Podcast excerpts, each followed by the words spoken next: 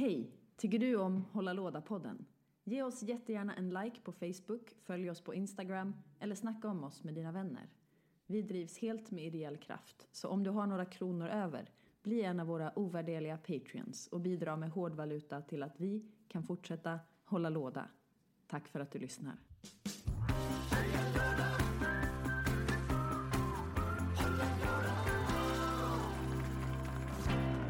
Ja men hej, då var vi ju tillbaka ännu en gång, Hålla Låda-podden. Och idag har vi med oss en alldeles eh, fantastisk gäst. Hej och välkommen Petra! Tack så mycket, Stefan. Oh. Applåd! Applåder, tack, applåder. tack, tack, tack. Yes. Och som vanligt så har vi med oss Samuel också. Hej Samuel! Hallå! Det var ju det var så kul. Tack. Varsågod. Ehm, hur mår du Petra? Ja, ja, men jag mår prima. Jag har precis börjat min semester och eh, känner mig väldigt eh, glad över att få vara tillbaka här idag. Du har varit med två gånger tidigare. Ja. Ehm, det är ju så att du är ju en stammis, kan man nästan säga. Man kan ju säga att jag levererar de legendariska avsnitten. Yes, så är det. Samuel, vad tycker du om Petras avsnitt? Eh, de är jättebra. Jag tror faktiskt det är så här att de är de mest lyssnade. Det är, också, Alltså, det, är ja, de, men- det är de enda jag har lyssnat på fler, mer än en gång. Ja, men avsnitt, avsnitt fyra och eh, alltså, Avsnitt åtta, är det- alltså den när vi pratar om gamla minnen. Ja. Det är den som jag har lyssnat på mer. ja, den är en av de mest lyssnade av de gamla avsnitten Ja. i alla fall. Ehm, ja, Snacka hybrisen som kommer komma här och Ja, ja, prestationsångesten. Men det, Eh. det känns jättefint att vara tillbaka. det är så fint att ha det här. Vi kommer idag prata om uh, brädspel, kortspel, analoga spel generellt. Men framförallt om varför vi spelar brädspel. Varför spelar vi?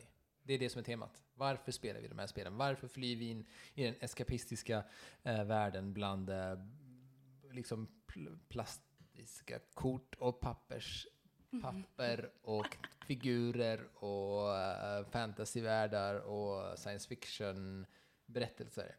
Eh, Satt ju som en smäck. ja, och så jävla bra var det! Alltså dessa ljudeffekter, fantastiskt. ja. Ehm, det är i alla fall temat. Varför spelar vi? Eh, men innan vi gör det så ska vi gå igenom med Petra. Vad har du spelat sen sist? Jag och Samuel har berättat för många vad vi har spelat sen sist. Så då är det upp till mig Ja. vad som är. Jo men så här, eh, jag har ju då spelat igår tillsammans med dig Stefan. Ja, Och eh, tillsammans med Emma som eh, är din fru och eh, briljanta spelpartner. Och eh, vi har spelat, nu ska vi se, tyska här. Gersh Schön Clever, ja. typ. Ganz schön clever. Tack. Varsågod. Eh, det gjorde vi. Vad tyckte du? Eh, Jag tycker att det var jättekul. Eh, För er som inte vet vad det är för spel så är det som en blandning mellan Yatzy, Skrapa Triss och eh, Bingo. Det är Typ. en ganska bra förklaring. Eh, Men också lite, det är också lite mer upp till en själv än vad det är i Yatzy. Jag kan tycka att Yatzy är lite slumpmässigt. Visst, det finns alla ni där ute nu som blir upprörda. Ja, det finns viss taktik. Men det här är bättre. Men eh, vad var det som gjorde att det här spelet var bättre än Yatzy? Att man får tänka lite själv och det finns flera olika spelplaner. Jag skulle säga att det här är, du vet på somrarna eller på runt midsommar eller runt jul, då kan man köpa så här specialtrisslotter. Som är så här, ehm, typ runt jul så är det som en kalenderöppning. Så att det är olika delar som öppnas för varje gång. Ja. Eh, jag, jag älskar vart det här är på väg. Eh. Wolf, Wolfgang Warsch hade ju blivit fantastiskt lycklig om han hade fått höra det här. Eh, och då är, är det här så här, ja men här är ett miniskrap. Ja men då använder vi den lila tärningen för miniskrapet och sen använder vi den eh, gula tärningen för att vara lite mer avancerad och få eh, fyra i rad istället för att bara skriva in en siffra. Um, ja, lite mer så. Det, det, är det är mer variation, man får tänka mera, man kan också blocka för sina motspelare. Ehm, man kan verkligen påverka vad de andra i, eh, som man spelar med får för utgång också. Och ändå är det ganska simpelt spel. Mm. Jag tyckte att det var jättebra för att jag vann också. Det är den bästa. Det är den bästa och enda sanna anledningen. Ja, så är det ju. Så då kommer vi då, det var bryggan då över till varför vi spelar. Ja, precis. För att jag vinner. Petra spelar för att hon vinner. Tack för den här veckan. Det var så fint att vara här. Vad heter det? Men eh, jag vet att du har spelat andra spel också, va? Eller hur? Jag har också spelat väldigt mycket Hanabi. ehm, Som hemma. Är, som är designat av Antoine Bausa. Yes. Vi har Eh, fått kommentarer på att vi borde nämna vilka designers som har gjort vissa spel. Att, då är det ju väldigt skönt att, att ni kan det och jag inte kan det, så att ni kan eh, komplettera upp det.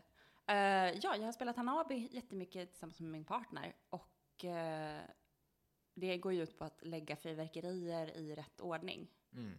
i princip.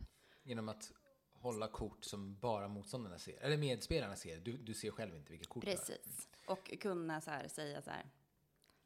Det här är ett grönt kort. Det här är ett grönt kort. Det här är... Exakt så. Jag tycker det är skitroligt, måste bara säga det.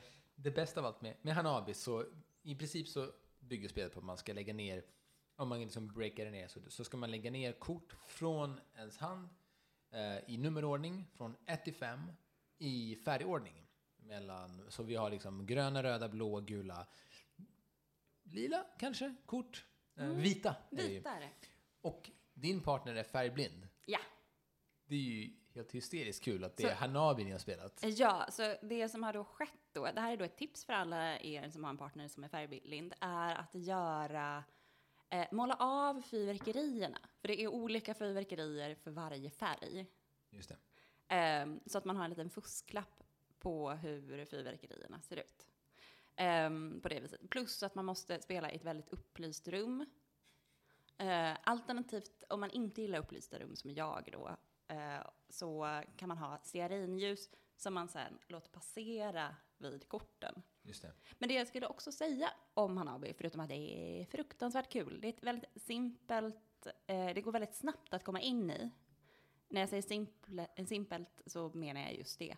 Men det är eh, lite som The Mind fast tvärtom på ett sätt. Ganska bra beskrivning tycker jag. Ja, ja men det är så jag eh, säljer de spelen. Om någon har spelat ett av dem så säger man bara, "Ja, men det är som det du har spelat. Fast tvärtom. Just det. Är det sant? Brukar du sälja det så? Ja, ja men ibland så eh, kommer någon, ja vi har spelat Hanabi, vi vill ha något väldigt jättemycket exakt likadant. Och så säger man, Hanabi är exakt likadant fast exakt tvärtom, ish. Som The Mind? Det är Ja. ju ja, smart. Smart. Men... eh, Och det är väldigt tacksamma spel båda två att bara ta med på en fest eh, eller liknande. Jag har faktiskt nästan missat ett flygplan på grund av Hanabi. Eh, för att jag och Shur, eh, vår kompis, satt, och Emma satt på en flygplats. Och eh, fastnade så mycket i Hanabi att vi totalt missade tiden. Så helt plötsligt så ropade de upp våra namn. Eh, Shur Markvarten, Stefan Stanisius och Emma Wexell. Kom till gate, gå till gate. Så då började vi springa fort som fan. Så det var alltså inte för att man inte har, får ha med fyrverkerier ombord? Nej. Det var den andra anledningen. Men det är väl ändå ett av de... eh, det är, ja. Eller, den här. Nej, fel. Den. Gud vad jag känner mig som Snövit helt plötsligt. Ja. Förlåt, vad sa du Petra? Nej men alltså, det är väl det, det briljantaste eh, stressprovet för ett bra spel. Är det värt att missa ett flyg för att se hur det avslutas? Ja, då ska du köpa det. Nej, då ska du inte köpa det. Ja, det beror på lite vilken typ av kontrollperson man är. Exakt. Gå, kö, köp Hanabi istället för att gå i terapi. Billigare, bättre. Fly din verk, verklighet. Antoine Bausa. Speldesigner och psykolog. Vad heter det? Jag tycker att vi ska liksom eh, segwaya över in till varför vi spelar. Eh, och inte bara vilka spel vi spelar. Är vi med på det? Kör hårt. Let's go! Som sagt, dagens tema är varför spelar vi de här spelen? Och eh, jag tänker nog överlåta ordet till eh, er. Vad tänker ni? Alltså, först när jag var på väg hit, jag visste ju temat innan, var att eh, just det här att jag gillar att vinna. Jag är en fantastiskt dålig vinnare. Eh, och en fantastiskt dålig förlorare. Så eh, det handlar lite om det, men också för att det är kul. Men det är också tråkigaste svaren i, det är den ytliga analysen. Sen så eh, skulle jag säga att det handlar om att eh, det är ett mycket bättre sätt att umgås. Alltså det är så, jag tycker att alla som tänker att de ska gå på en Tinder-dejt borde skita i Fotografiska i Stockholm och köpa typ The Mind istället. Och om ni inte kommer till level 7 på första, gå vidare till nästa svar. Till nästa Tinder-date. Ja. Det är en ganska bra grej. The Mind. Bra designers och dating app. Ja, men samarbetsspel överlag borde man ju ha som någon sorts gallringsmetod. Verkligen. Men alltså, det, är, det är inte en dum grej. Alltså, typ, gå på en brädspels, gå på ett brädspelscafé. Som en dejt är ju nästan bättre än att gå på Bio. museum, bio, you name it. Alltså man behöver ju ibland något sätt att umgås utan att behöva prata hela tiden. Och att det kommer fram personlighetstyper eller personlighetsdrag som man inte riktigt visste om från början. Kul att spela The Mind där man inte ska prata överhuvudtaget. Fast så bara tittar man lite på Ja. varandra djupt in i ögonen som jag tittar på dig nu. Det är och ju bara, jätteroligt. Det är ju skitroligt. Ska vi, ska vi lägga det här? Ska vi? Ja. Det är så här, ska vi lägga kortet? Om vi lyckas. Eller gå hem till dig. Eller gå hem till dig. Nummer sex eller sex? Oj. Oj. Vad tänker du Samuel? Ja, eh, alltså jag, anledningen till att jag spelar är ju lite den här eskapismen. Men kanske inte som, som andra att eh, man vill förflyttas till en annan, annan värld utan mer stänga av den analytiska delen av hjärnan. Eller förflytta det rättare sagt. Slippa tänka på eh, liksom vardagslivet för att man är för upptagen med att eh, kolla hur många får man ska offra i lowlands. Ja, jag fattar. Så att eh, alltså förflytta eh, prob- problematiken till ett ställe där det inte spelar någon, någon roll. Liksom. Har man, förlorar man eller ens karaktär dör eller whatever så, så påverkar inte det morgondagen. Där kan ju då jag säga att jag inte riktigt tycker att det stämmer. Vad menar du Petra? Eh, att det inte påverkar morgondagen. Eh, nej, men för mig, för mig är jag är inne precis på Samuels spår. Ehm, däremot så tror jag att jag går in i spel, inte alltid, men många gånger. Ehm, jag spelar Wordview just nu och ehm, Ah, du kör Wordview fortfarande? mm, jag gör det. Kul. Eh, jag la ett ord som gav 16 poäng. Eh, den jag spelar mot la ett ord som gav 54 poäng. Nu har jag inte lagt ett till ord på 24 timmar. Eh, så det är ju lite den här, men det är ju den här tävlingsinstinkten, in, eh, in, instinkten som gör att det hänger kvar. Men det, det som jag förstår vad du menar håller jag också med om. Eh, det är ju att fly in i någonting där man fortfarande får vara aktiv. Alltså för mig är det som att man går in i en värld eller ett mindset eh, som inte är att man bara konsumerar, utan man faktiskt är med och jobbar fram historien eller resultatet eller liknande. Ehm, och att det är det som är, kan jag tycka är lite skönt att bryta av från om man har tittat jättemycket på serier som är helt fantastiska, men som är på ett annat sätt, i alla fall för mig. Att jag tittar på det, visst jag kan analysera det, men jag kan inte påverka det av de som jag har sett nu. Sen finns det ju vissa där man kan påverka utgången. Ehm, så jag skulle säga att det är rätt mycket därför. Men jag tänker liksom också så här, för... Alltså, vi, nu har vi bara berört spel, eller så här, inte bara, men vi har till stor del berört spel som bygger på att man, att man tävlar eller att man spelar mot varandra. Men jag, jag, jag tänker till exempel på, på spel som Pandemic eller som uh, Mansions, alltså generellt co-op-spel. Mm. Uh, Petra, du, du har också spelat Pandemic Legacy vill jag minnas. Jajamän. Ehm, och det är ju ett spel som man lägger ner väldigt mycket här, tid och energi på. Mm. För det är så här, jag vet att de, bland de mest tunga eh, kvällarna jag har haft i år och dagar var när vi förlorade mars, nej, förlåt, maj i eh, Pandemic Legacy. Vi hade, vi hade klarat oss, vi hade, klarat, vi hade klarat uppdragen från januari till maj och sen i maj så misslyckades vi. Och vi var ju knäckta i typ en vecka efteråt. Vi kunde liksom så här, det var, vi- kunde fortsätta med vårt liv, men det var ju alltid den här lilla, lilla, lilla fågeln som viskade i bakörat så här, ni är misslyckade duger inte. Ni duger inte. Ja, men som en parallell verklighet som egentligen inte existerar, men som, som faktiskt existerar i en gemensam fantasi. Och det är det här jag vill säga varför eh, brädspel är viktigt för mig, är att det är inte bara ett spel.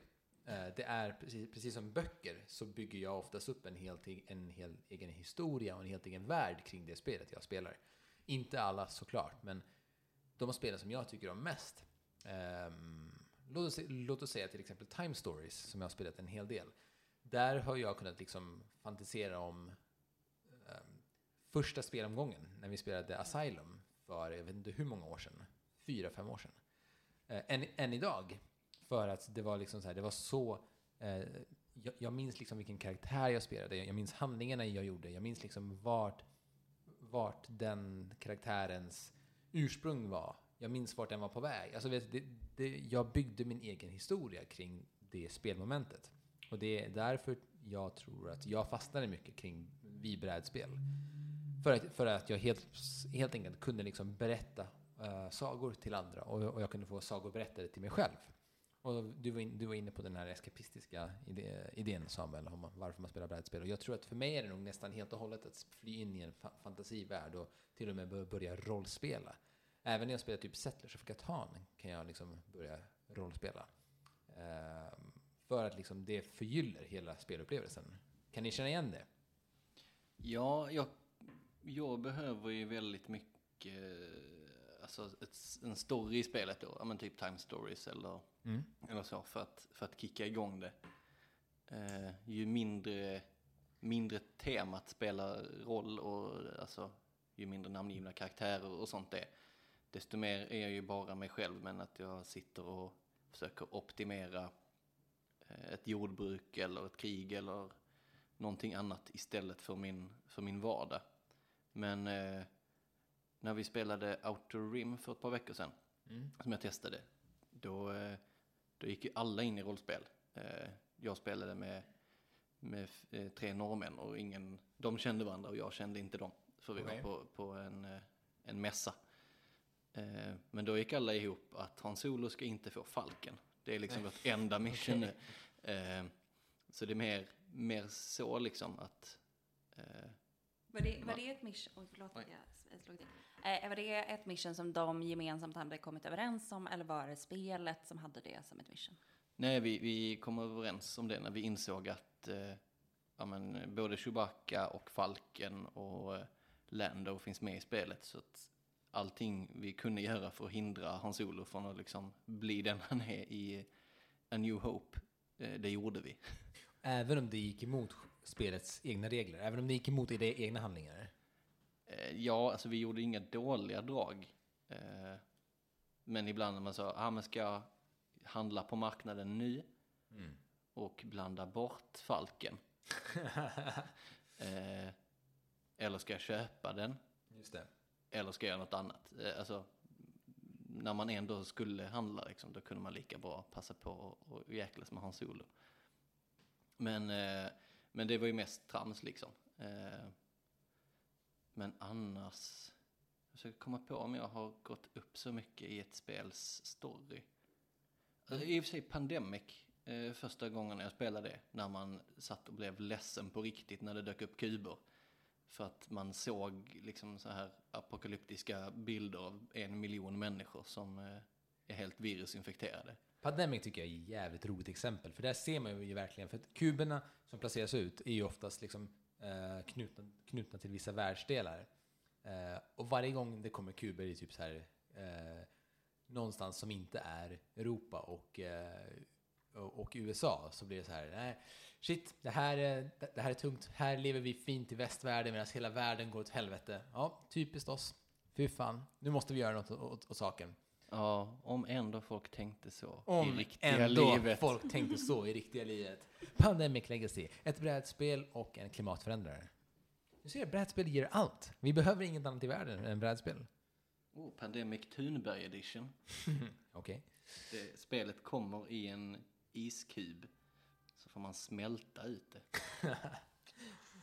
Jag tänker nästan att det är eh, limited edition och att folk skulle betala sinnessjukt mycket för Förmodligen. is. Ja. Det var ju någon som... Greta Thunberg edition. Just det. det. Det var ju de här eh, som gjorde... Uh, var det Ca- Cars Against Humanity eller? Det var något jäkla spel som såldes på Black Friday. eh, där de Just det, där de maxade höjde priset. priserna jättemycket istället för att sänka priserna. Och de har aldrig sålt så mycket Mm. som eh, på Black Friday. Och sen året efter så sa de Don't buy this game on Black Friday, you, you'll get a ba- bag of shit. Typ. Och sen så hade de, hade, hade de lagt så här skit. ja, just det. Det var ju spelet Bullshit. Ja, just det. Eh, som, som var eh, alltså avföring från Mm. eh, ko. Just det. så dumt, men så rätt. Men det är där man då undrar vad det är värt idag. Om man då köpte det spelet med koskit. Men förmodligen jättemycket. Ja, det är det som är Det det, är det som är sjuka. Men vet du, jag är tillbaka till det här, för jag gillar ju också det här att fly in i en annan verklighet. Men nu när jag har börjat rollspela för första gången i mitt Ja. liv. Eh, jag spelar på, eh, på Sverok TV. Eh, Just det. Twitch. Vampyr, va? Vampyr, The eh, Vampire the Masquerade. Masquerade. Va? Eh, Vampyr the Masquerade. Vampire, Bra, Vampyr Stefan. the Masquerade. Eh, Ja. Och eh, New York by Night. Mm. Det tog mig ett litet tag tills jag kom på så här, shit, jag kan ju göra precis vad som helst. Just det. Att det blir någon form av självförverkligning också. Mm. Att eh, man går in i en värld där jag faktiskt kan göra precis, det får ju konsekvenser, men det får inte konsekvenser för mig, utan det får konsekvenser för Colette. Din karaktär, ja. Ja, och att det är nog första gången som jag har känt, där tävlar man ju inte heller på samma sätt.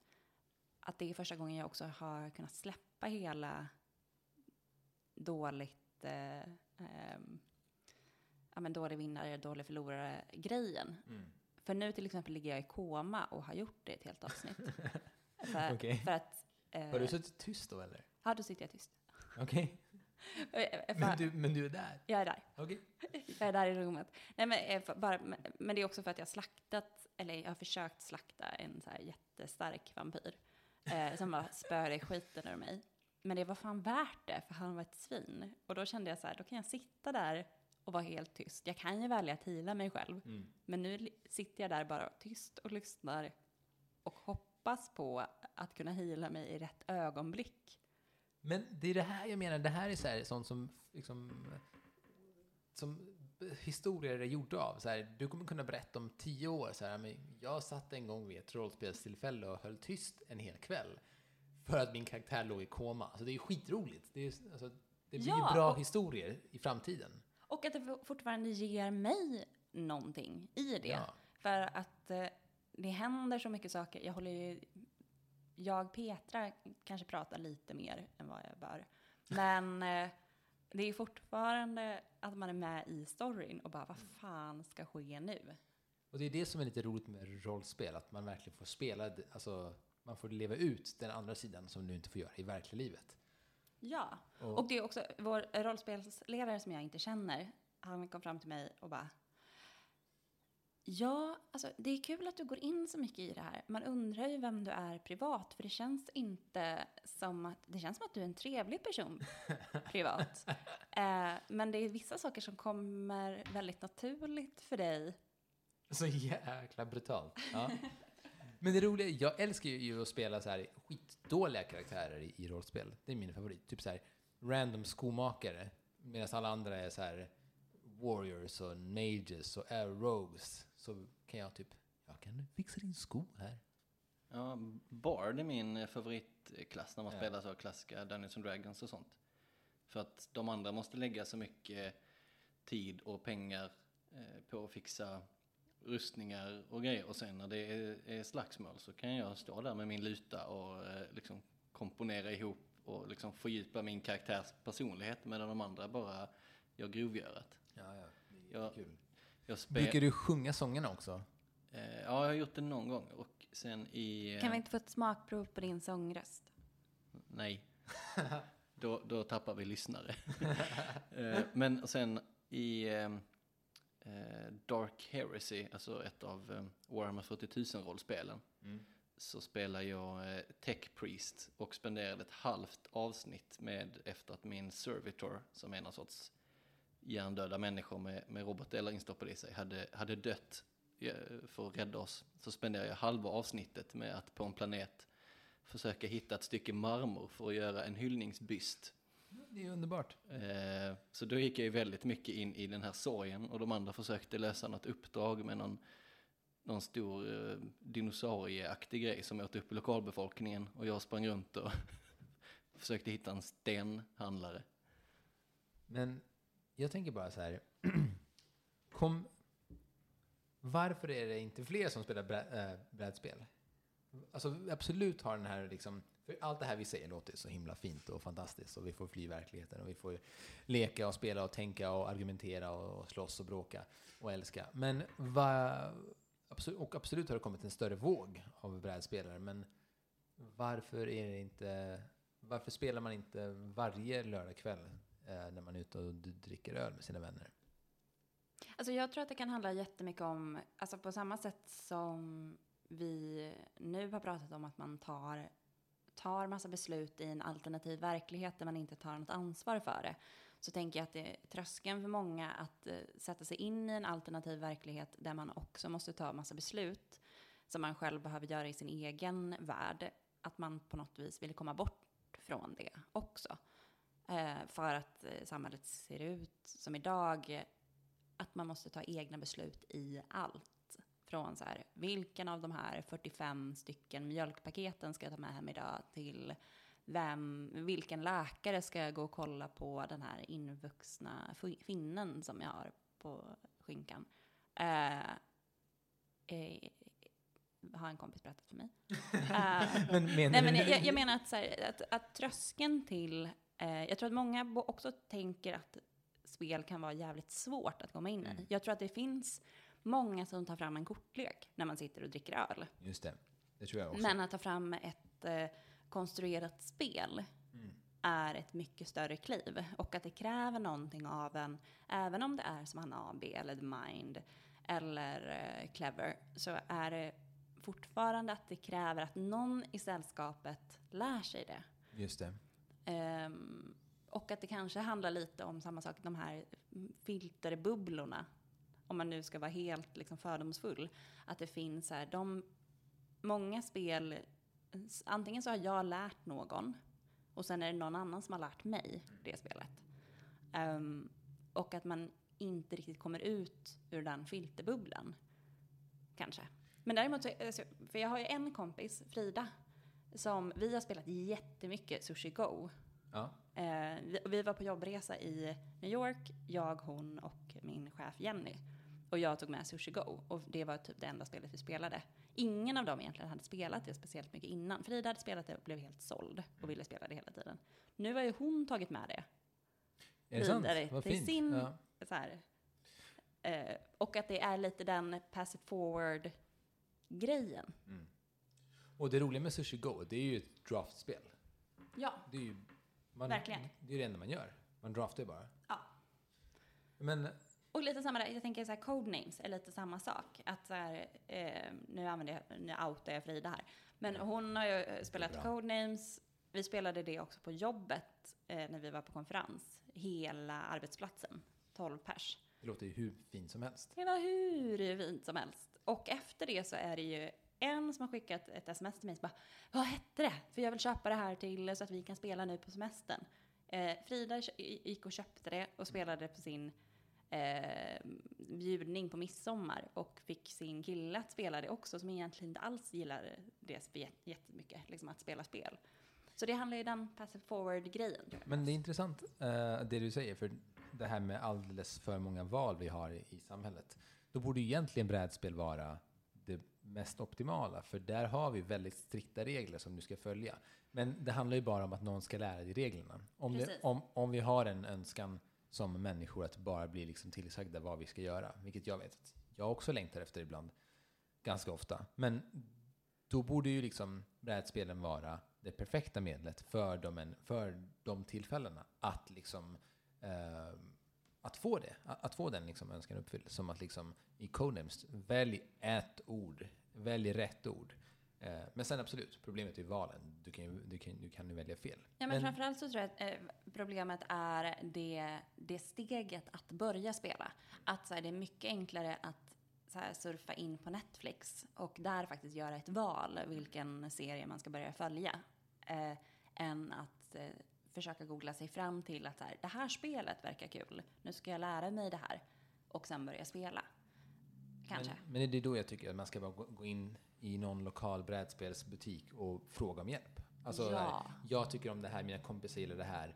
Vad ska jag köpa? Eh, Jane McGon...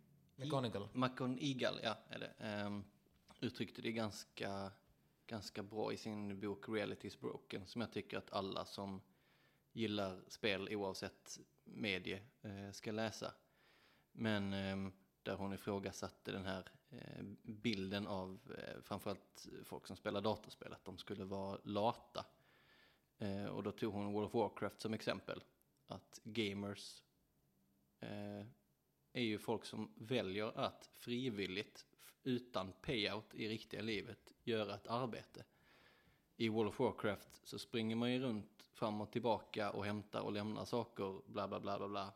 Och kan hålla på i timmatal för att man ska ha en rustning. Och det ger en liksom ingenting i riktiga livet. Och det är samma med, med brädspel att vissa har den här personlighetstypen att jobb och uppgifter är avslappnande och att få göra det i liksom en skyddad miljö i ett brädspel eh, kan ju trigga det hos folk. Och, alltså om det är endorfiner eller vad det nu är som kickas igång.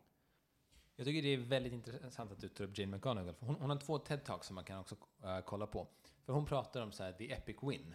Att det är därför man gör de här handlingarna gång på gång på gång och misslyckas gång på gång på gång. Att vi som spelar spel har en tendens att uh, misslyckas mycket bättre än många andra. För att vi är vana vid att om vi misslyckas så är det bara att göra igen. För att vi vet att möjligheten till the epic win finns. Och the epic win är kanske att få den här rustningen du har grindat efter i liksom två månader. Men en, en epic win kan också vara till exempel det Petra fick igår när vi spelade uh, Guns N' Clever. Att liksom du kryssar in eh, den sista raden eh, som i, i en ruta som i sin tur gör att du får lägga ett kryss i en ny ruta och då råkar du få ett till kryss på den tredje rutan och, och så har du gjort en kombo och helt plötsligt så har du fyra, fem mer eh, actions än vad dina motspelare har. Det är också en epic win. Totalt sån himla mm, board game orgasm i det. Ja. Jag är såld redan. Ja. Nej, men, och, och jag tror att, att det är viktigt. Eh, och därför tror jag också att det är viktigt att man våga ge sig hän och spela brädspel. Eller så här, spela vilka spel som helst. För att det kommer göra dig till en bättre människa. Och där vill jag nästan komma tillbaka till det som jag sa från början angående dating eh, och liknande. Att fan ta ett spel, spela med någon. Alltså det är ett sinnessjukt bra sätt att lära känna folk. Och att umgås utan att behöva ehm, sitta i sitt huvud och tänka så här, gud vad ska jag säga nu? Vad ska jag prata om nu? Den här tavlan, ja, den här är jättekonstigt om man går på ett museum till exempel. Eh, att man då bara kan säga, nej, nu ska vi slakta de här sjukdomarna i pandemic. Vi ska rädda mänskligheten. Är du med mig eller är du mot mig? nej, okej, vi ska spela ihop. Nu kör vi. Ehm, Det är ju hur bra som helst. det är så, och grejen är att det kommer komma samtalsämnen utifrån det oftast. Och om det inte gör det, då har ni sinnessjukt mycket saker att göra ändå. Plus får man en epic win eh, i spelet så garanterar jag att man får ligga. Eh, ja. Så är det. Hur, eh, hur ska du voucha för det här för, för de som det inte stämmer för? Eh, tough shit. Okej. Ehm, Spela brädspel och ligg mera. Precis. Ehm, jag vill bara eh, säga en till grej som jag kommer att tänka på. Ehm, vilka, så här, vi, för de människor som skulle vilja eh, bryta, liksom, bryta isen eller kanske ta steget efter eh, the första nya spelet de har spelat för att liksom testa på och kliva in i någon form av så här fiktionsvärld. Vad skulle ni tipsa för spel då? Typ steget efter Pandemic. Oh, ehm, jag, hmm, alltså det där, jag skulle nog ändå säga Mansions of Madness, fast namn, alltså den, den utgåvan där spelledaren är iPad. Ja, second edition Ja, precis. tror jag att den heter. Tror jag. Ehm, mycket för att det är väldigt mycket att sätta in sig i om man ska Mm. ha en spelledare. Ehm, Och appen Men- hjälper dig mycket på vägen. Du behöver knappt- inte ens lära dig alla regler. ja, men det är verkligen så här walkthrough enkelt. Alltså, det är inte enkelt, men det är ändå ett steg ifrån Pandemic. Just det. Det är den första jag kommer att tänka på. Samuel, har du något? Ja, ehm, jag tänkte göra något oväntat och tipsa om Dixit. Inte som nästa steg i komplexitet, utan men för någon som har upptäckt, oh, spelande är roligt, det här ska vi hålla på med. Och ett sätt att få göra det med, alltså kunna testa det med folk i ens närhet som kanske inte spelar så mycket, med familjen och och så. Eh, och få göra ens nya upptäckta hobby med, med liksom nära och kära. Och det passar ju alltid liksom. Så länge man är tillräckligt mycket folk, typ fyra. Får jag Mm, fint haka in i den då? Mm. För jag tänker att här, innan Pandemic, om man nu pratar om i familjesammanhang, så skulle jag, eller innan Mansions of Mad Madness, Mm. eh, så skulle jag nästan heja lite på Mysterium. Just det, Just det för att själva upp, uppbyggnaden är att det finns en spelledare, men det är på ett relativt enkelt sätt att komma in i. Och man kan spela med barn, relativt smarta barn, men ändå barn. Det är lite roligt för Mysterium är typ som en blandning mellan Mansions eh, First Edition och Dixit. Ja, precis. De är Libelud som har gett ut eh, Dixit. Ja. Eh, jag, jag har ju aldrig sett ett spel gå så snabbt eh, från, alltså original Mansions of Madness är ju eh, polskt tror jag, eller ja, eh, något, något krylliskt i alla fall. Eh, och sen så hittade ju Libelud det spelet. Och sen tog det ett par månader så hade de gett ut det både på engelska och svenska för att det passade så bra i deras katalog att det är så likt Dixit. Coolt. Och sen så vill jag också, alltså nu måste jag ändå slänga Ja, in eh, mitt eh, favoritspel då, som jag inte har spelat på ett tag, så Men Dead Winter, efter Pandemic. Dead of Winter måste jag spela igen. Du Jag- måste spela det ja. igen. Eh, jag har inte spelat på skitlänge, så det är bara, vi Var måste det, hitta. var det sist vi, vi spelade du spelade? Nej, jag har spelat efter. Du har spelat efter ja? Ja. det har jag. Men det var ändå kanske något år sedan. Men om Ja. man tänker så här, Pandemic, man jo- jobbar mot de här sjukdomarna. Här jobbar man bara för att överleva och slakta zombies. Men det finns en förrädare. Kanske, Kanske. kanske, kanske inte. Ja, jag vet inte.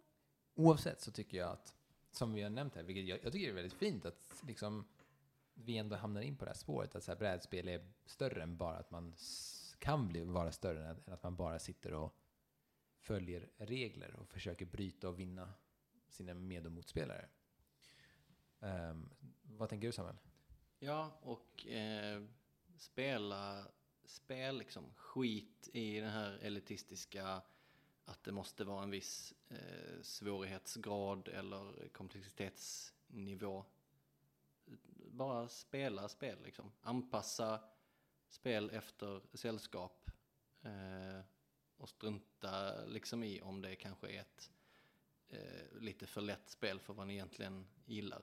Eh, för att eh, det här med missionerandet och sprida spel, om man pushar det för mycket så blir det liksom inte bra. Men att erbjuda spel till folk som kanske inte har upptäckt det och göra det på deras villkor. Och får, jag, får jag bara hugga i? För jag skulle också vilja ge en stor, stor jävla smäll till alla er brädspelare som är totala elitister hela tiden.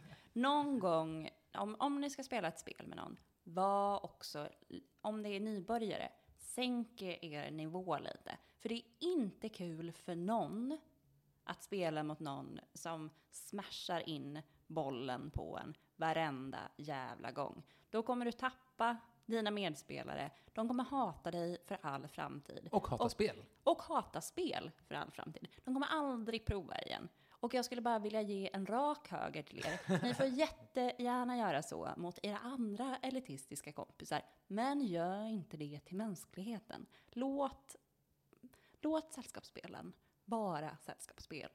Och på sänk, höj nivån efter vilka du spelar med också. Yes, jag fick in den! Epic, Epic. win! Heter det? Jag vill tacka dig så mycket Petra för att du var här. Det var sjukt kul att ha dig tillbaka som alltid. Ehm, Hoppas att du, att du kommer tillbaka snart igen. Samuel, det här var ju toppen. Ja, eh, jag tänkte bara säga att vi får väl lägga en, en länk till eh, de här rollspelsvideorna eh, videorna på Svea Ja, det TV ska i, i eh, avsnittsbeskrivningen. Det ska vi Ja, verkligen göra. gör det. Följ, vi. följ oss där, se när jag ligger i koma, se när jag ligger i koma och har det, ha, ha det härligt. Ehm, ja, Ja. fan vad fint att vara här. Fint att ha dig här. Tusen tack för att ni alla lyssnare. Tänker ni som oss? Eh, Varför spelar ni spel? Vad är era favoritspel? Eh, För, för första gångs spelare, andra gångs spelare. Eh, Och eh, håller ni med oss? Håller ni inte med oss? Eh, Skriv, kommentera. Och eh, som vanligt, fortsätt spela spel. Ha det bra! Tjohaj! Hej då!